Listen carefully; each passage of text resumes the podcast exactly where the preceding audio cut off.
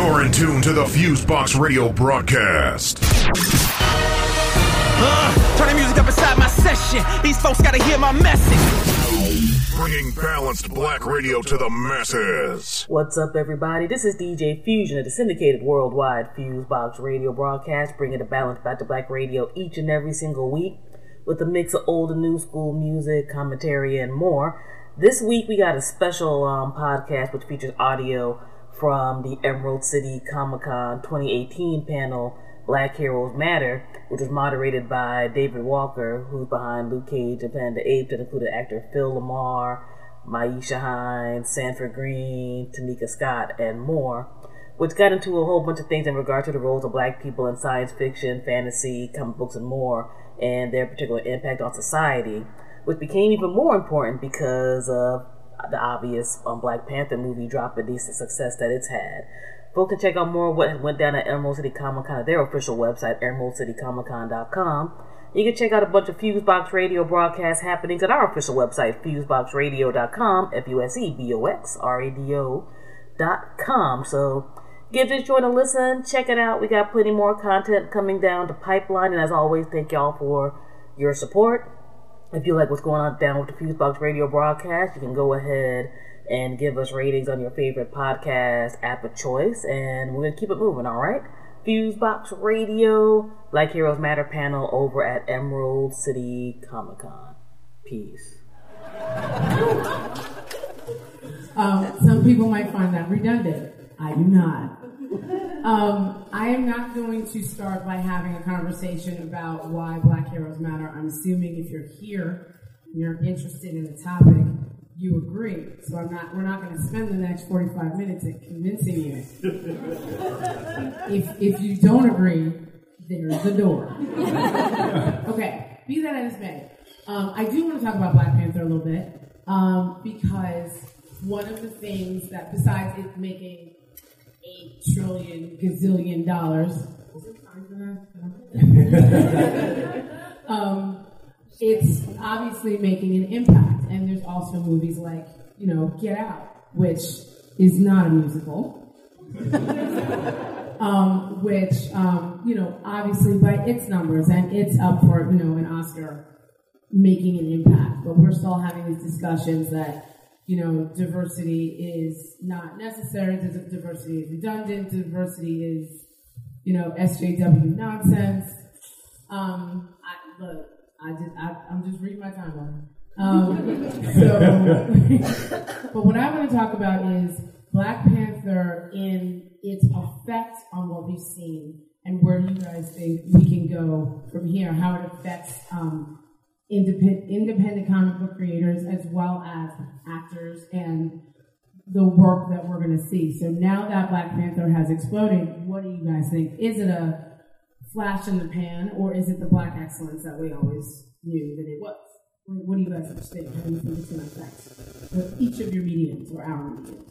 Um, well, for me, actually, it was amazing after the movie, my parents immediately called me afterwards they wanted to know everything about Black Panther, including the comics. Like my 50 plus year old parents were just like, "So what do you know about Black Panther comics? Do you do you know where I can get them? Do you know where it starts?" Like the fact that you know these are people who like yeah, they'll go see the Marvel movies, like but they have no interest in like actually reading the comic books. But now suddenly you have people who are bringing being brought into the fold of like the entire world that they hadn't realized before. They're, they're thinking like, hey, this kind of stuff not only reflects me, but like there are people who are making these movies about us. There are people who realize that not just like we have a voice, but also like we can be engaged in it, just like as what we were like, you know, previously casual fans or like maybe not even fans at all before. So I think that's that's amazing.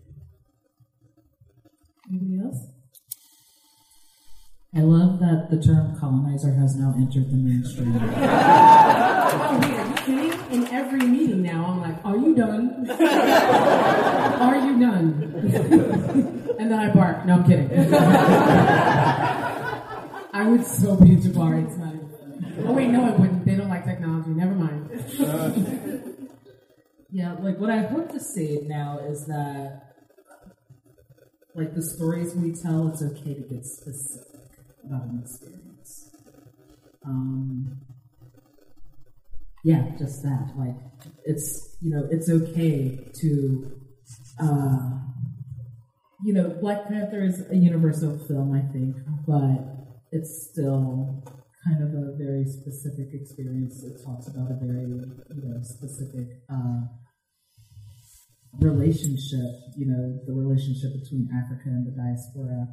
And that's something we've never seen on this level before. And I'd love to see more of it. I'd love to see us have that dialogue in different cultures as well.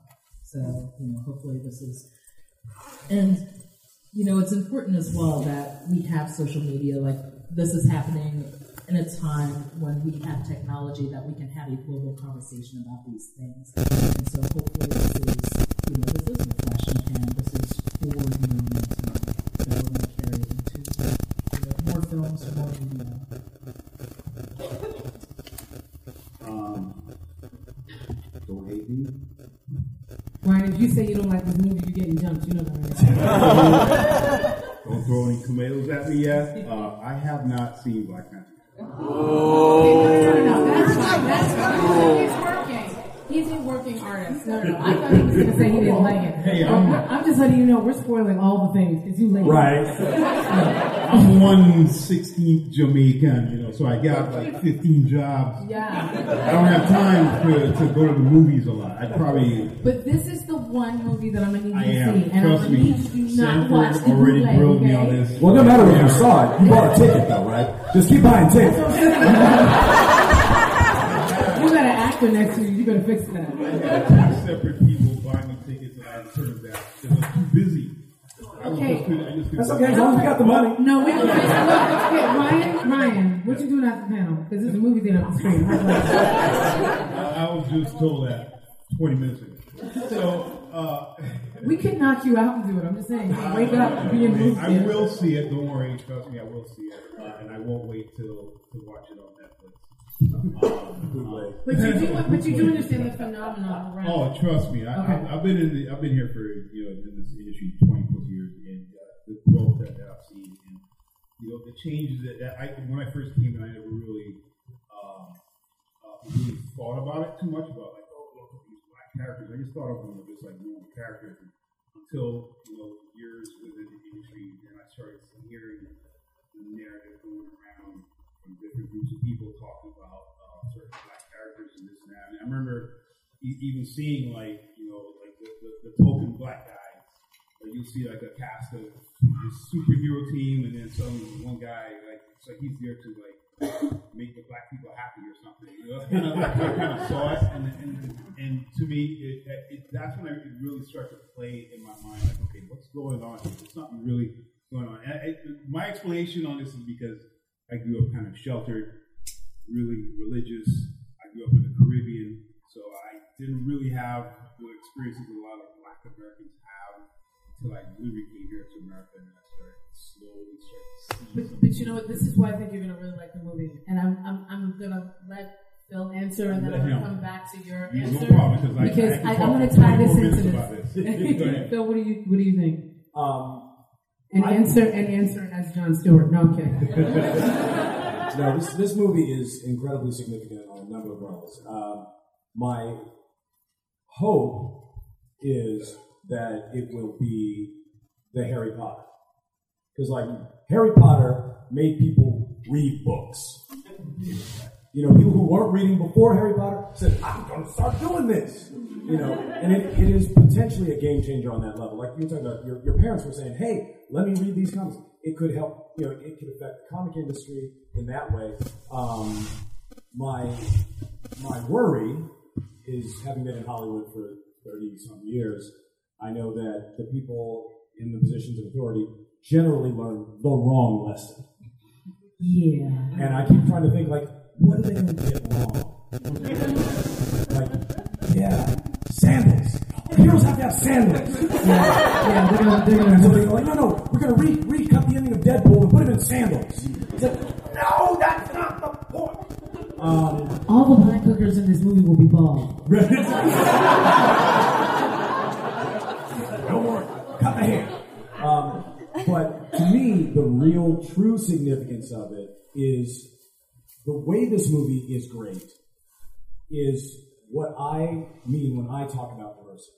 Because to me, diversity is not just about rainbows. It's about quality.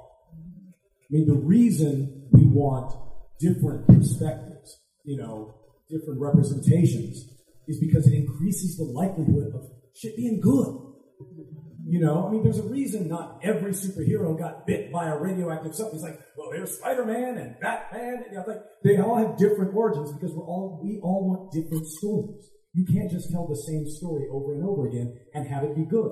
It, at some point, it becomes you know diminishing returns. Mm-hmm. So, with the more you add into it, the more diverse cultures, the more diverse perspectives, the more. I mean, that's the thing. It's like even when it was all white guys, there were different perspectives.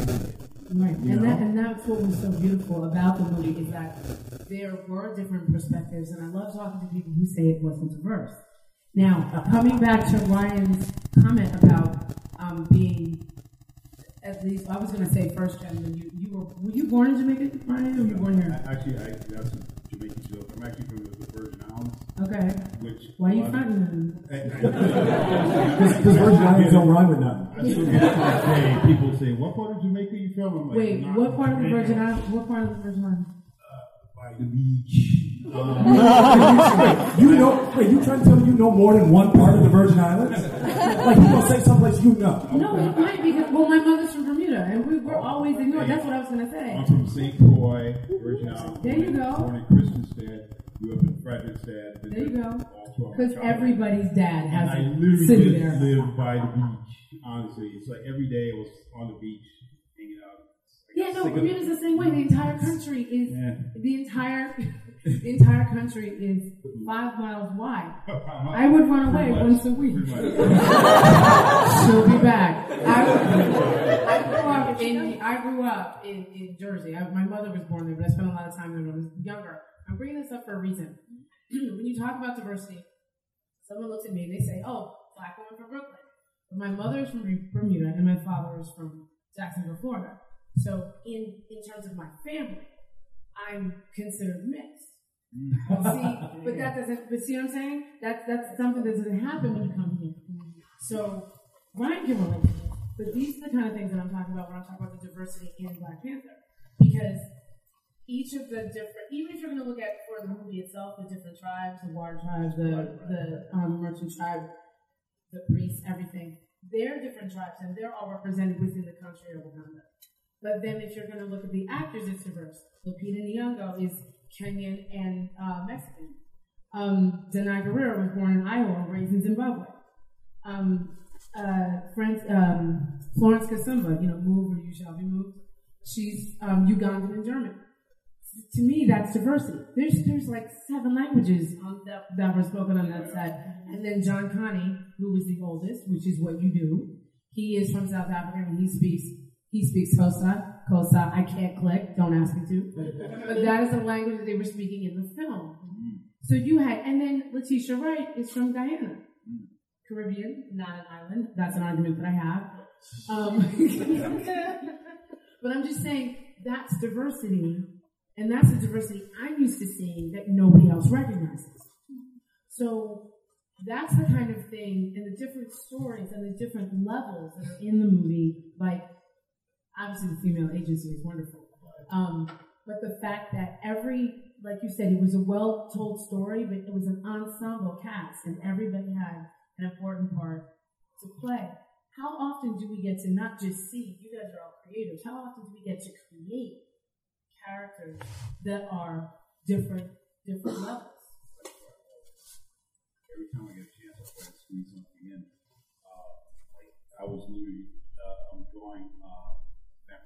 Vampire Hunter D right now, uh, and I'm gonna need you to say I'm that a trying little bit to- louder though. Vampire Hunter D.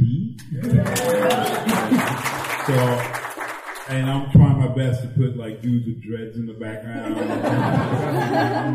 I'm squeezing All black little, women. little, little things in there, and here, here and there. So. How about, how about you?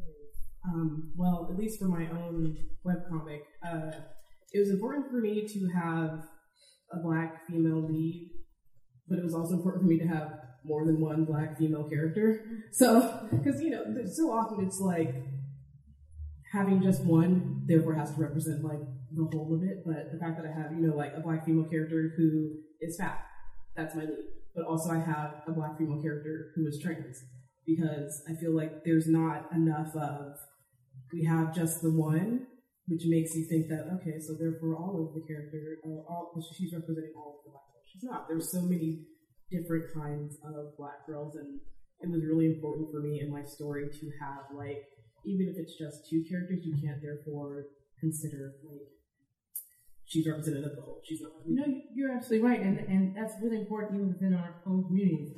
You and I were talking about this um, yesterday. Can't tell you how many even black panels I'm invited to speak on, and I'm the only woman. So, so the diversity within our own thing. Well, there, you know, there's more of us, right? Yes. Well, but also, I mean, historically in the black community, there is a pressure to be the one. Mm-hmm. yeah. And if you are the one among them, there are certain things you can't say, you can't act, you can't, you know, Yep. you, you become, you become limited. Yes. Now, actually, to that end, let's talk about villains a little bit mm-hmm. because so there's many times that a lot of people don't like the black villain because they don't like. No, no, no. We can't always be seen like that. I don't have a problem if there's a black villain as long as there's more than one person of color, black person in the film. I, I don't mind those levels. I just we're not Highlanders. There can be more than one. But, see, but, but, but your mom and your grandmama would say, no, yes, you're right. you can't it's a do that. thing. You're We, absolutely we have to be very careful how we present. respectability politics. Yeah, okay. Now, wait, well, let's talk about that a little bit because I think when we engage in there's a lot of talk of respectability politics. What do, you, what do you guys think about that? Or did, I know Ryan didn't watch Luke Cage because he don't watch anything. did anybody else watch Luke Cage? Yes. I- I've seen Luke, Luke Cage. You did? Oh, okay. So, because it came out two years ago. you are Jamaican. You wait. No, I, no, I was there. But but the respectability politics. Uh, for, for those of people who, for those of you who don't understand that term, who would like to? to someone else want to talk? I'm one of the ones who doesn't understand this. so you better explain. Oh, damn it, Jim. Okay. No, actually, like, you- you explain. Okay. Um, well, I guess the way I would explain respectability politics is sort of like the idea of, in order to be an upstanding model black person, you have to present yourself in a certain way. And if you don't, then you're embarrassing the race, which is Like what your grandmama would think. Right, right, right. But there's now a phrase for it. It's what all the Exactly. kids are using. all the kids are using this term. Right. Um, but yeah, the first time I heard it, I was confused, and then when I heard that description, I was like, "Oh, right, yeah. my grandmother." Okay. Yeah, yeah, definitely. The older generation that's kind of like, well, you have to like, you can't look this way, you can't talk this way, because if you do, then then you're very, you're giving us a bad name. That's And to be very specific, it means acting whiter so that we fit in with white people better. Right, which becomes very confusing for those of us who are from immigrant families who move into neighborhoods that just happen to have a house that's affordable and don't realize it's a white neighborhood. and so then you grow up with this respectability politics thing actually put on you. And I'm bringing this up because there's a lot of people of color in geekdom. Wait, wait, wait, wait, wait, wait. What do you mean acting whiter? And looking whiter too, you know, like No, no, no. Let's go back to the acting whiter because this is this conversation I had the other day I, I know about where it's going. defining blackness. Mm-hmm. You know, and it's it's funny because there's outside definitions and there's inside definitions, and both can be equally toxic. Yes, I can. You know, um, Williamson? Oh, Uh, no, because we were, I was having a conversation about. For those of you who don't know that, who that is, that's a pet named Slickback. he remembers. Right. No, but there's this thing that, you know, black, to, to be real, keeping it real, keeping it 100, keeping it, you know, black means, you know, that you can't be educated. And if you're educated, you're white. You know? And to me, that is as much a slave mentality as anything else. I mean, that's internalized oppression, you know? No, but at the same time, there are. This is where I bring up black people Right. because Yes. a lot of these black people, like myself, who grew up with like with a certain standard of excellence in terms of education and things like mm-hmm. that. And my mother is from a British home colony. I could have lived in the BJ's. I was still going to speak the way I was going to still speak proper English because I was raised by a woman who's taught the King's English. which is how it was in my house. Mm-hmm. So, but so often we are judged by our speech. How many times have we been asked or told by people outside of our race, "Oh, you speak so well." Yeah. right. That happened to me in high school. Uh, That happened to me Black Tuesday. girl came up. she like, she like, why do you why do you talk white? And I was like, what do you mean? Why do I talk white? I'm, I'm just speaking English because you know I just came to America and I'm just speaking. And she's like, why do you talk white? Right. You know, so it, that was like one of the first like elbows in my head that made me like okay, what, what's going on here? How should I talk? Am I pronouncing my R's right? But then you, but then you drop your accent real quick. Oh yeah. Can be Oh yeah.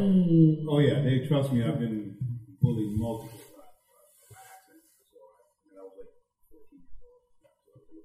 So let's let's flip this on the script. Flip the script a little bit. I don't know if I probably said that wrong because I got blank. Um, um, the the concept of uh, not being down and not taking care of your own and trying to aspire to be something that you're quote unquote not supposed to be. Well, let's talk Killmonger for a minute. So Killmonger in this movie, Zargon, and all the things. In this movie. Now here's the thing. Killmonger, I personally, I feel like Killmonger had the right idea, wrong execution, and there was too much personal pain torn up in that. He's a very, very tragic character. But Killmonger would be the type of person that would say, like, yo, you know, you're either, you're either trying to help the people or you're not. You, you don't sound or act like you're helping us, therefore you're an enemy. That's kind of the way he was speaking by the end, I believe, when he was like, like, I'll put anybody in the ground that acts, even thinks any, anything like you. So that was one of the things that I, I, I got from his character. He had multiple layers. Again, and Phil's making Phil's making a dad face at me, which me very nervous. So, Well, because it, it sounds like you, you're tying political action, you acting politically, you know, into because when we were just talking about how you act, Mhm. you know, how you walk, how you speak, you know, I don't think I don't think Killmonger. no, we're not supposed to do that, but I think a lot of people do. What do you mean? I think a lot of people, especially on social media, will tie in the way you speak or discuss or the side you take in a certain argument on something, even if that argument is isolated, on your entire political, socioeconomic, you know, position. So that, and, and that's why I think sometimes that's why I brought up the, the because I think there are certain people out there that have latched onto him in a certain way. Right. That I'm like, I don't. Did you see the same movie? I saw? um, but I do want to talk about that character for a little bit because we're also talking about villains. Or I will say, I don't want to call him a villain. I want to call him an antagonist. Right. So let's talk about um, Killmonger's character for a minute. Phil. Um, yeah, he's he's not. Interesting. He, he's okay. he's Malcolm X, pre El Haj Malik Malcolm X. Okay. Pre Al Malik. Okay. You know, um, he is the militant.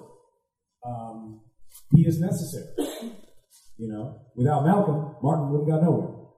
You know, and in this movie, without Malcolm, you know, T'Challa never gets to where he needs to be. You know, the, the thing that I love most about this character in this movie is the quality of it. I mean, he's probably the best antagonist in a superhero movie since uh, Alfred Molina's Doctor Octopus. You know, fully realized, fully fleshed out, and you care about him.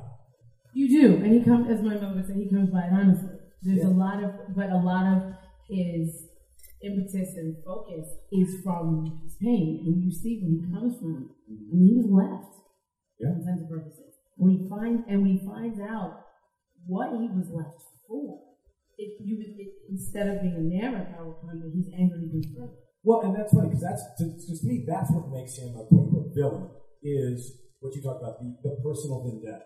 Mm-hmm. Like he has sort of principles, but it becomes very clear very early on that his principles take a backseat to his pain.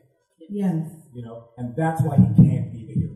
That's why he cannot be the Black Man. I, I was going to say that I remember reading somewhere that, at least to me, this rang true too, is that Killmonger's, obviously his methods were less than desirable. Um, and a lot of the way he would get to his point was, you know, like you don't want to become the new colonizer. But the underlying message was something that resonated enough with T'Challa that, you know, by the end he realized, well, listen, both Killmonger and also Nakia, like Lupita's character, like they kind of had a very similar through line. And so it was important enough to T'Challa that he realized, like, no, I, I, I do think that this message is important. Perhaps his methods were wrong. Perhaps I should be also looking at, uh, you know, Nakia's uh, methods as well, because Yeah, this, I, I think Nikki, I, I resonated so strongly with Nikki. Yeah. Ridiculous. I mean, like they were underlined, but they had the same point in that, like, hey, we should be doing more. Like this isolationist mentality is doing nothing for our people. Like we've just sat here, we've sat by for years and years and watched you know, all of our people be subjugated all throughout the world.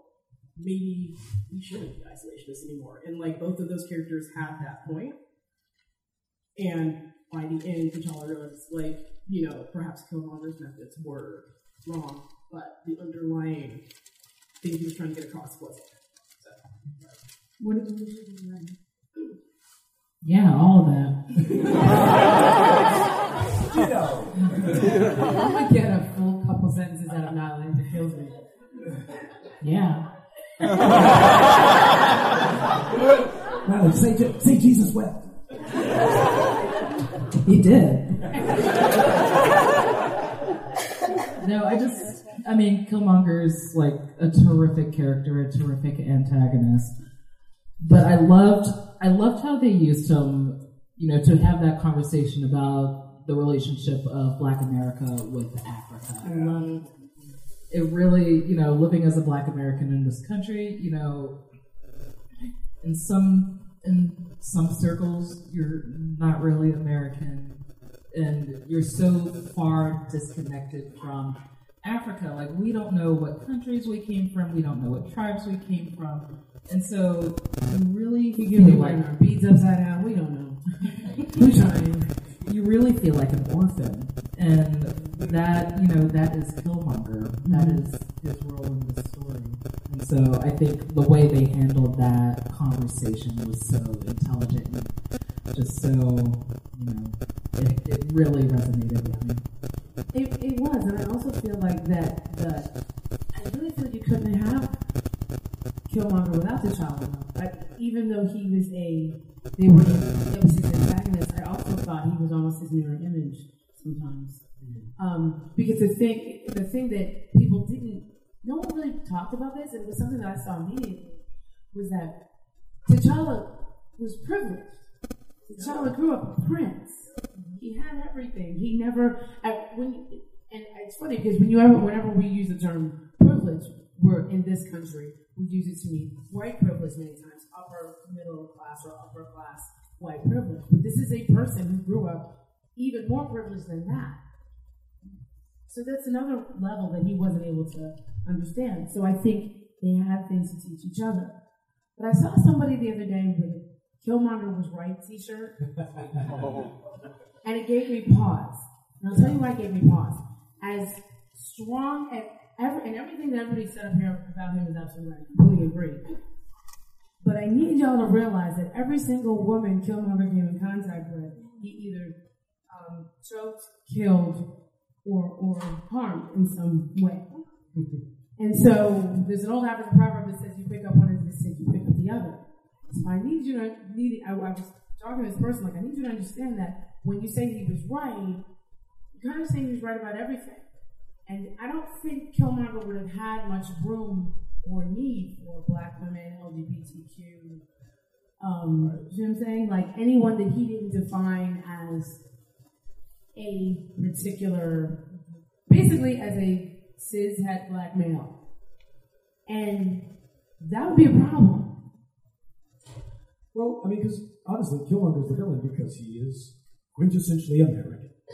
Well, You know, can I get an? And it's funny because I mean the whole uh, notion behind the isolationism of Wakanda is what if they get a hold of what we got? Right. And Killmonger is that nightmare come to life. Like they are us. You know, he comes in, it's like, like basically, if America got a hold of Wakanda, we're going to take over everything.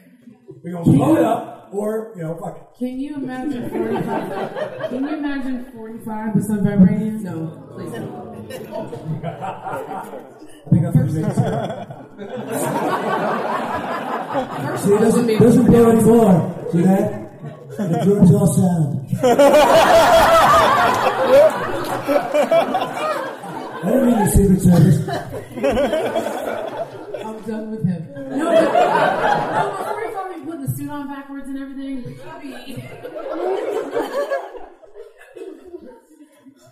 But I, um, but this is the one thing I do love about this movie is that all of these discussions that have come out. of it. Now, let's. Besides that, now. Wait, Yeah. there's, there's something other. There's something other, Other than Black Panther? Maybe there isn't. I'm sorry. What was I thinking? Well, It's George Washington Carver and Black Panther.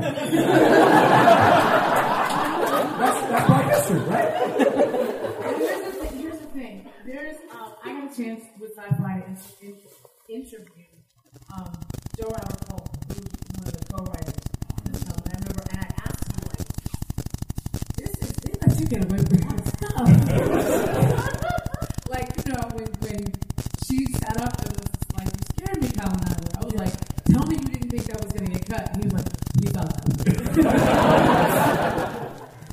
um, but I think what was so amazing, like you said, about this film is that the the character study and the fact that I really felt that Shuri and T'Challa were brother and sister. I have brothers. Everything she said in them. I, what are those? I've done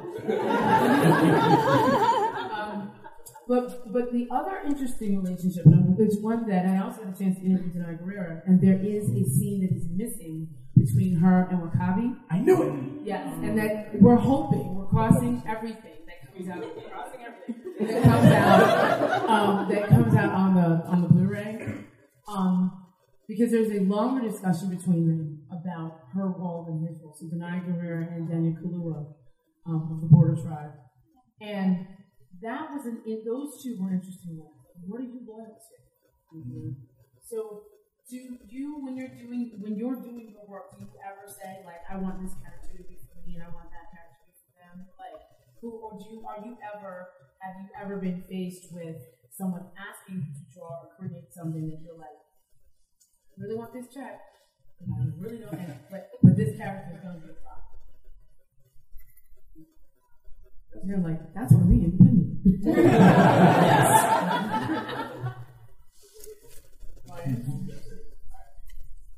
hate selling out.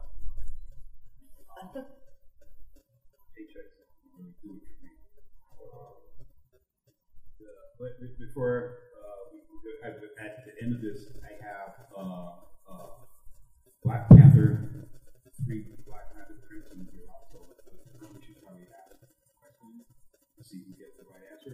last five five minutes or so. That's I'm thinking. yeah, we have time? We have time. The last five minutes. I thought we had a little more time. We have until 20 minutes. Oh yeah. Yeah, you scared me. I'm like, why are you doing my round? Answer the trying to question. give some back. We will, we will, we will allow listen to it. them, we will allow them to All right. something. So I got something to give you guys at the end of this. I hope you guys like it. Black Panther. Uh, and, and there's the original art piece I just did right And now. he's still selling. I'm selling. I'm selling. I'm a salesman. Sorry. It's not for sale. It's free. Guess what? Um, so, what was it? The question was, We're back from commercial. the question was, have you ever been asked to create a character that didn't sit well with you? That you were like, mm, I, but I need this check, so maybe I'll do this. Or did you did you not do that? um, And you are you willing to admit it in front of a room of people? Uh, yes and no. Um, if, I going to say no. I mean, for, for the most part, um, all characters I've been given, it's never been an issue to create everything. It's always been smooth. Um, there was one time I had a job that I had to create a, uh, uh, this cast of characters, and the guy literally wanted me to rip off like the X Men, and you know, it wasn't like I want you to make a bunch of black guys. It was just you literally wanted me to rip off the X Men, and I couldn't do it. So that's the only thing I could really say that I ran into that. I'm like, I refuse to sell out for your money. I can't. Okay. But as, but as far as like uh, uh, some something more cultural, know, I've never really had anything that came across my plate that said like uh, this guy is he's he's like this the, the, the most you know iconic black guy you've ever seen, and he has all the Afro picks and and, and, and you know fish in the air. Who I'm the- mad he has I've all never- the Afro I've never had Phil, Phil, have you ever been in the booth and somebody wanted you to say a line and you were like, let's try it this way? Um, I'm trying to remember. Uh, I, was, I was actually about to throw it out to the audience. Is there anything I just like sold out on? 'Cause I, I probably don't remember. um, but I did actually remember one. Um, this, this was, Did they want, did they want, you know, Jack this is to be boss or something? There was back on Mad TV. There was a sketch Oh. that they handed me, um, like towards the end of season two, and it was uh, it just looked like real stereotypical, like dude shaking his booty with an afro, dancing around. I'm like, racist bullshit is this? no, no, thank you. But then over the summer, like that thing came back up in my head, like, wait a minute. Because it was sort of a 70s, you know, black exploitation guy, but like he was now, you know, in his 70s, but he was still holding on to that. I'm there's actually something kind of funny about that. And he's like, you know, and I went back to the right. I'm like, hey, remember that sketch that I threw at your face? I'm thinking about that. Yeah, I think they're actually like, he's like, no, it was, it was just a joke. I'm like, no, I think, and then we stopped and we dug into it, and it actually became this, it was the, one of being um, Funky Walker Dirty Talk, which was this, this uh, character, this sketch, it was like a talk show. There's this dude who is called yeah, uh, Desperation Lee. You know, who was from the 70s and he had his big afro and all his beads and everything. And he would walk funky and talk dirty. And that's all he did. And it became like our little interview show on the show. I'm sorry, but he's like my uncle. Right, exactly. I call him Jive Turkey or something. and it was fun because at first I saw the outside of it, and you, you see things because we have people in our lives That's what who I'm look saying. like stereotypes. but then you realize, but they a real person. I mean, like you know, I had an Yes, uncle. and they at the barbecue as we speak. Right, I, I had an uncle who became a, a character on Futurama. I mean, he was literally a, a Baptist reverend named JC. Because they all named JC.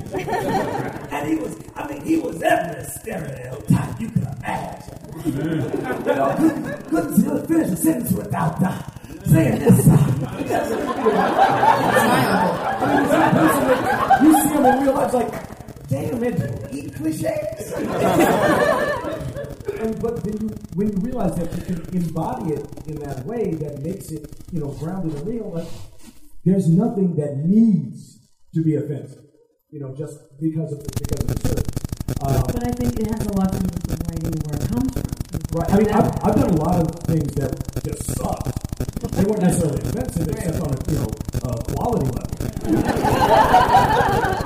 but yeah, that thing like if that's offensive. I mean, 'cause to me, for to really offend your sensibilities, it would have to be kind of good. You know, otherwise it's just like you know, okay, this is just as bad as every other character in this show. So let's just keep moving. So let now let's then now I'm gonna try really hard to move on for the last few minutes away from Black Panther a little bit and just talk about now how can we use this newfound like your parents show me all the all the Black Panther everything and like I have I had several people I told several people if you have any if you're an independent comic book creator and you have any people of color any black people in your arsenal right now I suggest you use them. Because th- this is it's it, there are now like you said there's going to be, people out there who miss them. But I also think there's a lot of books and comics and graphic novels and things like that that are going to come out and there's going to be I think a light shown on independent creators because of this because this gigantic oh there is a market for this so how how do you think now you'll move differently in terms of your marketing or in terms of I don't think anybody up here is going to change the character that they create, but how are you going to maybe market them? Or do you or do you think Black Panther is not going to have any effect at all?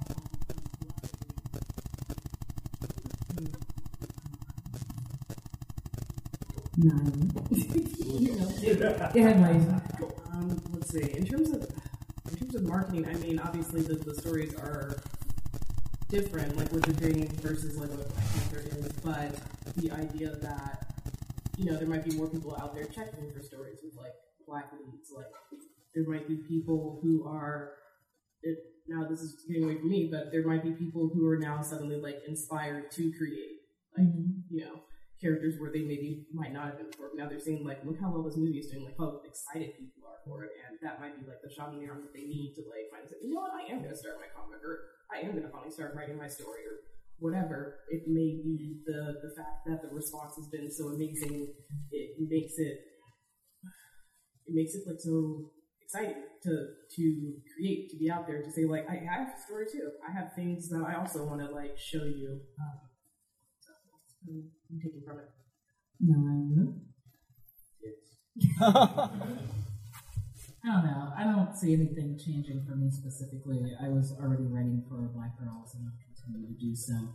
I hope that you know more readers and writers will have the confidence to seek out the stories that they love, um, to you know write those stories about their experiences, and also you know look for characters that reflect their experiences. Um, but for the most part, it's you know just business as usual for me. So do you think in terms of like direct market, it will affect? Like, do you think maybe you'll approach other stores or venues with some of your independent stuff? God, So, I don't know. See, I mean, I okay. Like I'm traditionally published, so I don't have to worry about that stuff. They do it. Nice. You know, my publisher does it. This is what happens when you win awards. Yeah. Uh, so you know, approaching comic shops and bookstores and stuff is not something have to that I do. Yeah. So for me, it's just finding publishers that are receptive to those types of stories, and honestly, that's why I write children's books because children's books are way more receptive to brown characters than mainstream comics are at this point in time. I mean, Black Panther is great. You know, I love that we have this movie in the cinematic universe now. I'd love to see the publishing side of things catch up to us. Mm-hmm.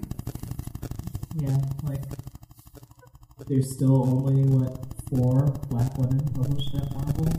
Yep. So publishers still have a lot of work to do. They do, and there's still that argument that characters are clearly don't. And of course, they got it wrong a few years ago because they started reskinning everything. Yeah. So it's like, okay, it's like painting a Barbie Brown. Like we need the writers and the editors to tell the stories. And oh, the, yes, this panel is called Black Lives Matter, but this also applies to Asian characters, Latinx characters, LGBTQ characters. Like I have to say this a lot. I had I had lunch with of the people raised dated Oscars So White. She said 17 times a day she's got to tell people like Oscars So White does not just mean black people. So a rising tide raises all boats. D- diversity, if if it's understood properly, everybody benefits. Um, Ryan, what do you think? Do you think the way you push your independent work will um, change at all? Um, I, I, I feel Yeah, in the Oh, my bad. Thank you. Um, oh, well, I, I, I, I've published both independent and with uh, Marvel, DC, um, so I, I've, I've seen both sides of things. Um,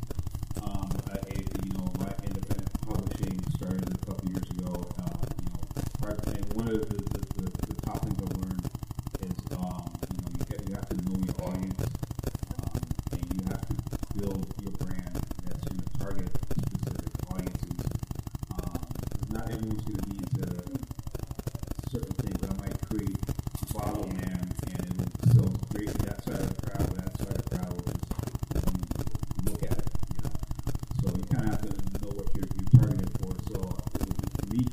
characters, I try to create characters that that that uh, aren't pro this or pro that. They're more kind of like balanced, um, um, and, and they're fun, and they create a, a, a, story driven around.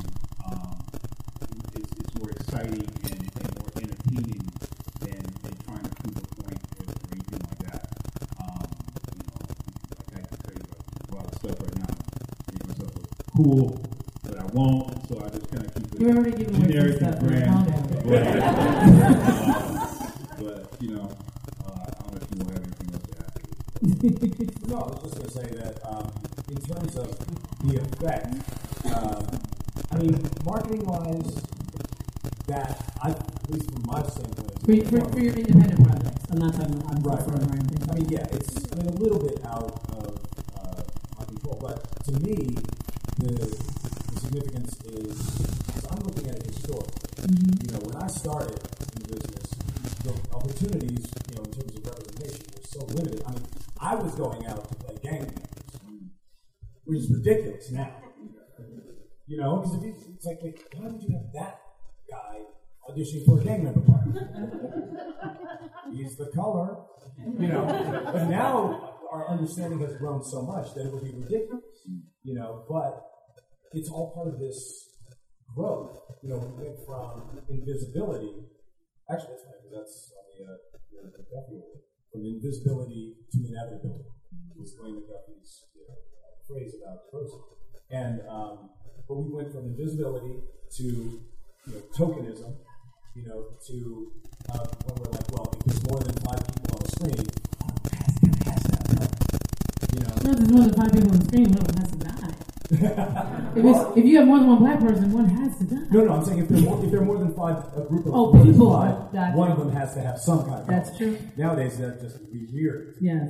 You know, but now it's the point of moving to the center of the narrative. Yep. Now it's not just being visible, but having your stories be told, and you know, and at a level of quality. I mean, because Tyler Perry's sitting there watching all these Black Panthers and saying, "I've been telling our stories for years," you know. So it's not really about you know being the center of the narrative as much as the quality of being at the center of the narrative. Like Black Panther has set the bar. It's basically to me the Cosby Show again.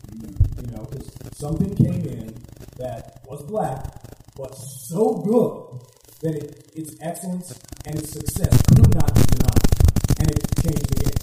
Mm-hmm. You know, and I think this is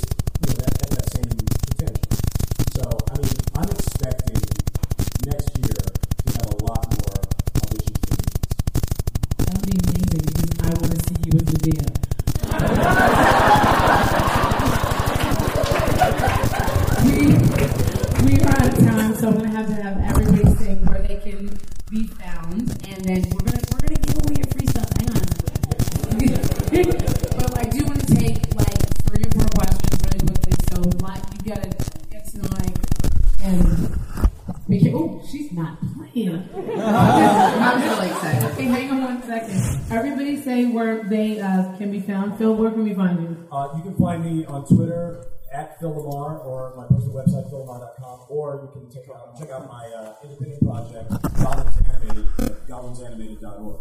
And in April, you can see him at Universal Fan Con.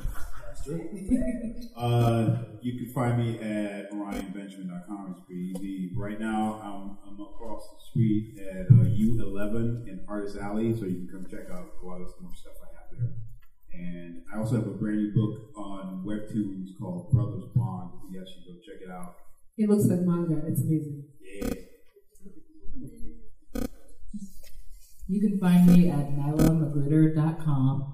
Uh, this weekend, I'm in Artist Alley as well. My table is P11, and on Sunday, I have a signing at the First Second booth in the exhibit hall at 1.30 p.m.